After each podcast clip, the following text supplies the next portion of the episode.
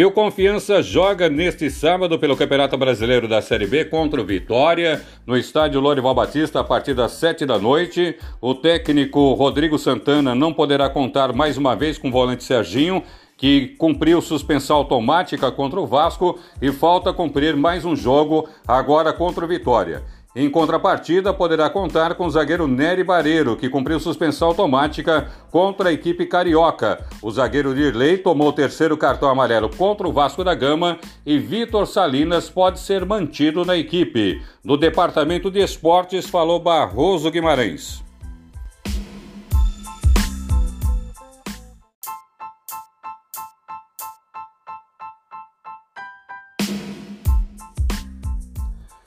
Com três vitórias, um empate e uma derrota, o Sergipe enfrenta o Juazeirense pelo Campeonato Brasileiro da Série D. Vem de uma vitória importante de 3 a 1 em cima do Asa de Arapiraca, jogando no estádio Quaraci da Mata Fonseca. Se vencer, pode até terminar a rodada em primeiro lugar do seu grupo. Tem 10 pontos ganhos e vai enfrentar o terceiro colocado com 9 pontos. O Juazeirense tem duas vitórias e três empates e nenhuma derrota. Do Departamento de Esportes falou Barroso Guimarães.